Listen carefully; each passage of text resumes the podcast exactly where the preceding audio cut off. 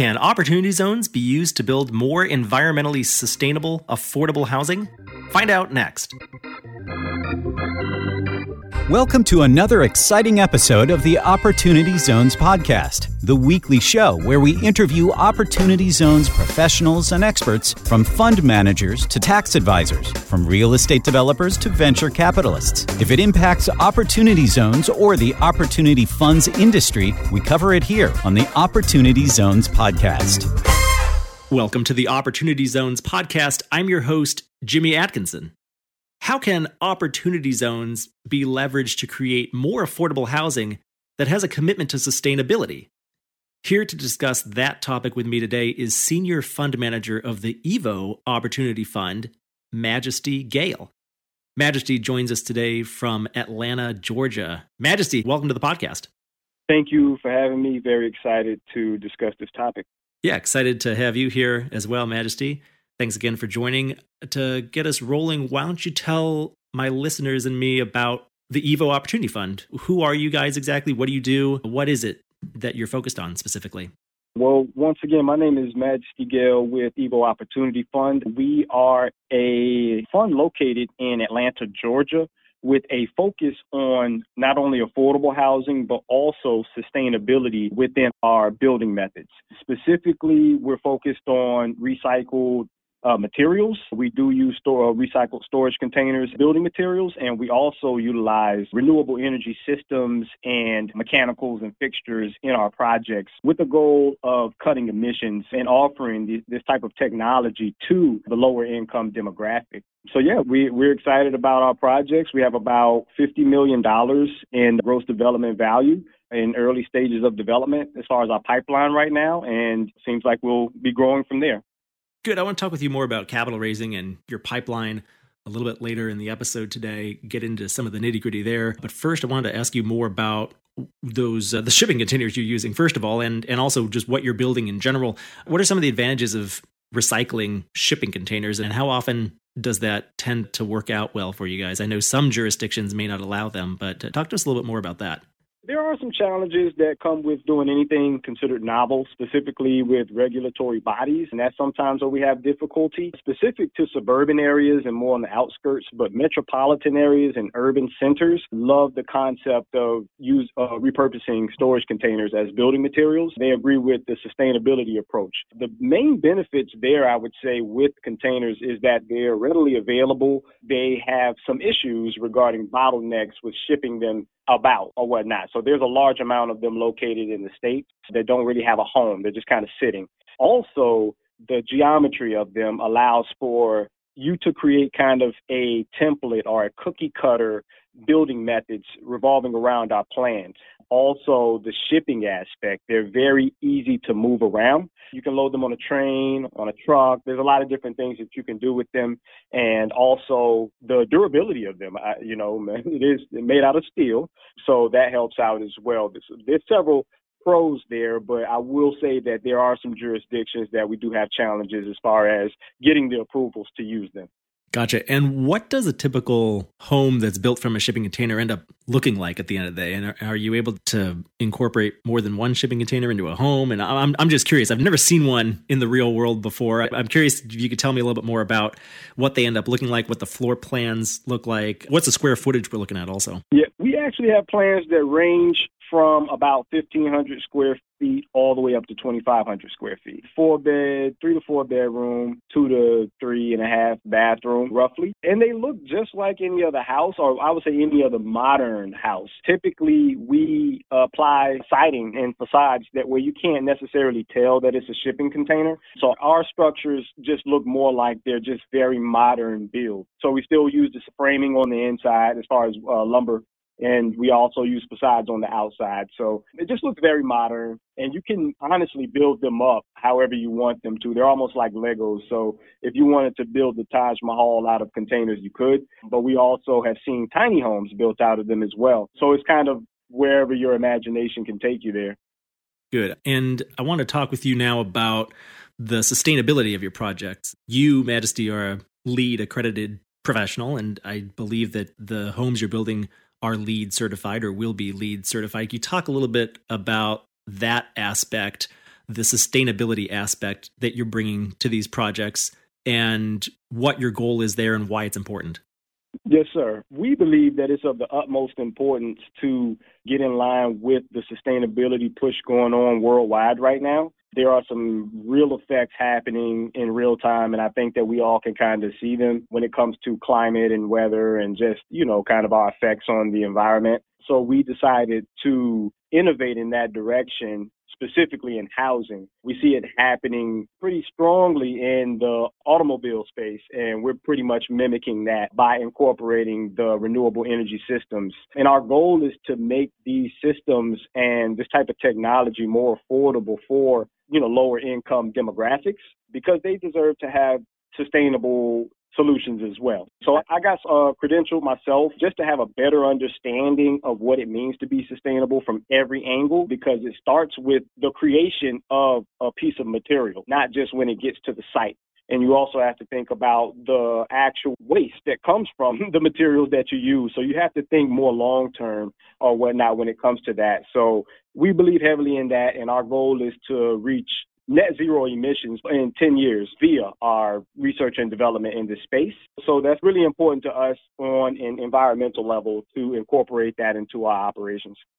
Good. So you're helping to minimize the amount of waste from construction materials because so much of the construction materials you're using are shipping containers that you're recycling. I think I've got a lock on that. And what about in terms of the efficiency of the homes? Are they using renewable energy or, or how are they doing that? I'm, I'm curious about that. Yes, sir. We actually install independent solar energy systems on our units. And this is, of course, optional for the home. Every homeowner isn't necessarily interested in that.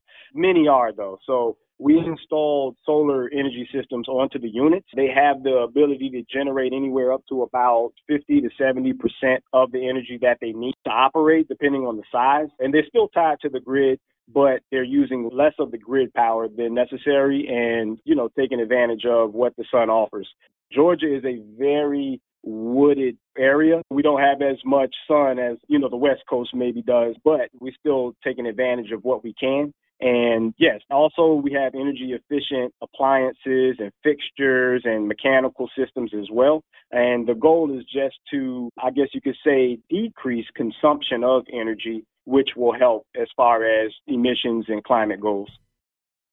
Terrific. Let's focus on the types of properties that you're building now. And where are you building? You're located in Atlanta, like I mentioned at the top of the show. Are all of these projects located in the Atlanta metropolitan area or are you spread throughout the Southeast? And what specifically are you building? What types of properties are you building? Right now, we're focused in Atlanta. That's our area. It's a pretty big market or whatnot, so there's a lot of projects to work on here. But we are looking to expand out to a few other areas. We're looking at some deals right now in Nashville, Birmingham, and in Jacksonville. So we will stay focused on the South for the most part. But we're focused on single family residential. We do detached and attached, so homes and townhomes as well. And our average project is about 20, 21 uh, lots, so smaller subdivisions and communities.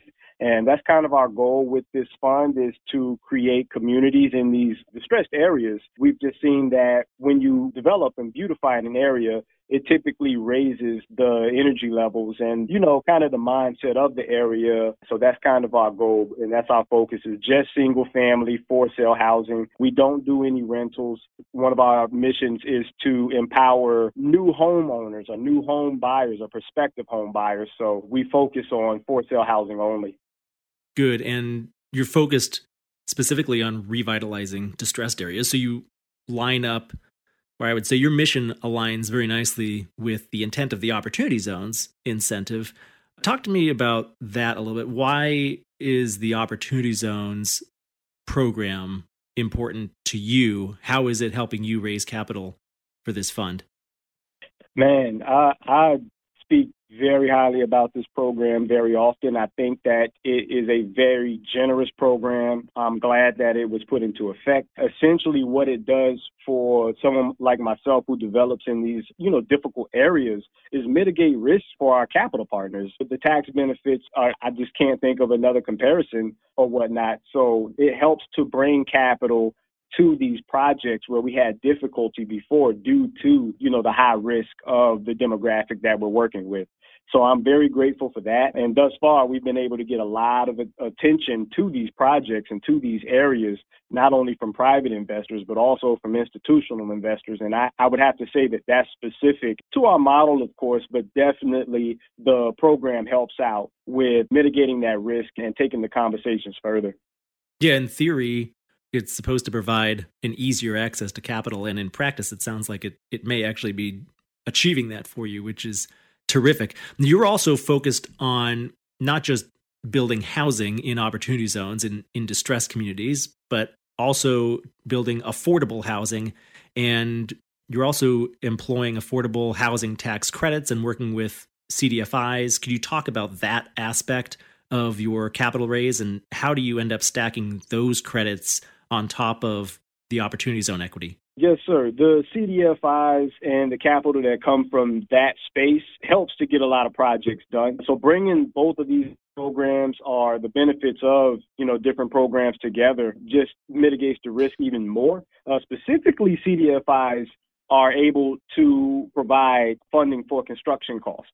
And the fund is able to provide capital for uh, land acquisition and kind of the pre-development phase. So that's kind of how our capital stack works. We're about 70, 70, 30. Our debt portion is, is, is from affordable housing lenders and 30% from the equity participants. So it helps out. Otherwise, we wouldn't have the capital to do the land acquisition and the construction. It requires a public private partnership to make affordable housing happen due to the cost and the risk and different things like that involved. So matching both of those together seemed to work perfectly for our capital stack and allows us to scale and to provide more supply for this shortage that we're dealing with.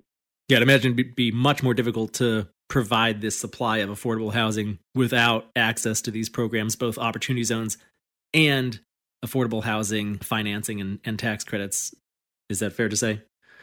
I want to talk about the returns now. What does it do for the profitability of the deals that you're working with? You know, real estate's hot right now. I will say that it's it can be a bit scary if you don't look at it with an optimistic point of view, but uh, it's hot right now. So our projects are doing very well. We do target a 20% IRR for the fund, but our projects just for the past several years have had an average of about 60% cash on cash return. So we've done pretty well there with our model, and we're looking to pass that along to our uh, investors. And that also comes with the 8% preferred return as well, just to make sure that they get taken care of first. And in terms of the equity piece, specifically the OZ fund that's providing the equity for this project, what's your target raise and what's your minimum investment? The minimum investment is 50,000 and our target raise for our series A round is 20 million dollars and the maximum raise for our fund is 250 million dollars. So we expect to be able to do a lot of good with the capital that comes from our fund in conjunction with the CDFI funds. Yeah, that's a pretty good amount of capacity there if you're able to blow through your minimum target numbers certainly. I want to talk about the holding periods now within your fund and your exit strategy. So you're developing these projects, they average about 20 to 21 lots, but they're not built to rent. They're single family for sale residential is what you're building. So what's your average project holding period and do you have a system to recycle that capital within the 10 year hold? Yes, our projects range from about 12 to 18 months depending on the size. We do pre-sale uh, all of our units before we typically go into vertical construction. So we're fortunate we have a great team that we work with at Keller Williams that does that. So we're in and out of our projects pretty quickly and we just look to reinvest that capital into deals that are waiting in our pipeline, whether they've just had land development completed or whether we have them under contract. So it's a churn in a sense and we expect to be able to get about five to seven turns of, the capital over a 10 year period. So yeah, that we we're, we're looking to kind of continue doing deals and operate with a quick turnover type system, and that's pretty much how we have it structured. Okay, Majesty, that sounds great. And in addition to managing the Evo Opportunity Fund, you also run a nonprofit that offers supportive services to the residents of your projects. Can you talk about that a little bit? What is that, and what types of services do you offer? We quickly noticed in our career with development in these areas that if you don't provide supportive services along with the housing, then typically your initiatives won't go very far. So we decided uh, to go ahead and offer basic needs uh, type services in the same areas that we're doing these projects in, in an attempt to uplift the community and continue to uplift the community, but also not so that we're not a stranger in the community in the sense that we just kind of come in, develop, and leave. Some of the services that we offer revolve around clothing for, for kids and for school age children, things like that. We also have a food distribution and food rescue program that we partner with Whole Foods and Freshly on. And we also offer credit counseling financial literacy class, things like that, so that the people that are engaging with the residents of our community or even possibly live in the community have some services that will continue to enrich their life so they can continue to, you know, expand and build their own generational wealth and, and move up in life accordingly. Going back to your fund now, Majesty, what makes your fund important and how does it differ in your mind from most other opportunity zone funds that we might see out there? I would say what makes us different, there's a few things that make us different. One is that we're very big believers in diversity. We are black owned, we are woman owned as well. So that has a big effect on how we operate. And so far, we've seen those effects be very positive. And also, our, our commitment to sustainability so far is unmatched. We're very serious about our goals with sustainability and housing, and we see where things are going as far as the current administration and their policies and their goals and we feel that we're aligned with them as well as the United Nations and their development goals that they have for 2030. So that's important to us, and we're glad to be aligned with. But, you know, for the most part as well, the affordable housing approach. Opportunity zones are supposed to spur economic activity in low income areas. And that's exactly where we're operating. We're not building luxury houses or luxury condos or apartments or anything like that. We're actually providing real services that real people need. And we have a track record for doing so before funds like this existed. So I think that, you know, our commitment to servicing our community is pretty clear and, and easy for anyone to see. And that's our goal. We we want to make sure that we have more than just a profit, you know, kind of incentive. And that's what we do here. We definitely believe that we're a trip bottom line, a triple, you know, bottom line type company where we look at people, planet, and profit. So we're happy to say that we're doing that and glad that the program exists for us to be able to do that. Fantastic. Uh, triple bottom line approach, people, planet, and profit. Very worthwhile approach. Majesty, it's been a pleasure speaking with you today. Uh, before we go, though, can you tell our listeners where they can go to learn more about you and the EVO Opportunity Fund? Yes, yes. You can go to www.evo, and that's E-V-O, opportunityfund.com. We actually have a completely digital uh, experience for anybody that's interested. You can gain access to our deal room, see everything that's happening on the website. Uh, you can also subscribe completely through the website, and you can also schedule a call directly with myself or anyone else with the organization to talk about your goals and also talk about our mission and uh, how they can come together and do well while doing good. So, evoopportunityfund.com is, is where you get more information. Excellent. Please do visit evoopportunityfund.com to learn more. And for our listeners out there today, as always, I will have show notes for today's episode on the Opportunity Zones database website. You can find those show notes at opportunitydb.com slash podcast. And there you'll find links to all of the resources that Majesty and I discussed on today's show. Majesty, it's been a pleasure. Thanks for joining me today. Thank you for having me. That's it for our show today. A huge thank you to you, our listener. If you liked this episode, please rate and review us on iTunes. The Opportunity Zones podcast is produced by the Opportunity Database. Visit OpportunityDB.com to learn more about Opportunity Zones and Opportunity Zone Fund investing. You can learn how to subscribe to this podcast and read more about today's guest in the show notes by visiting opportunitydb.com slash podcast. And we'll be back soon with another episode.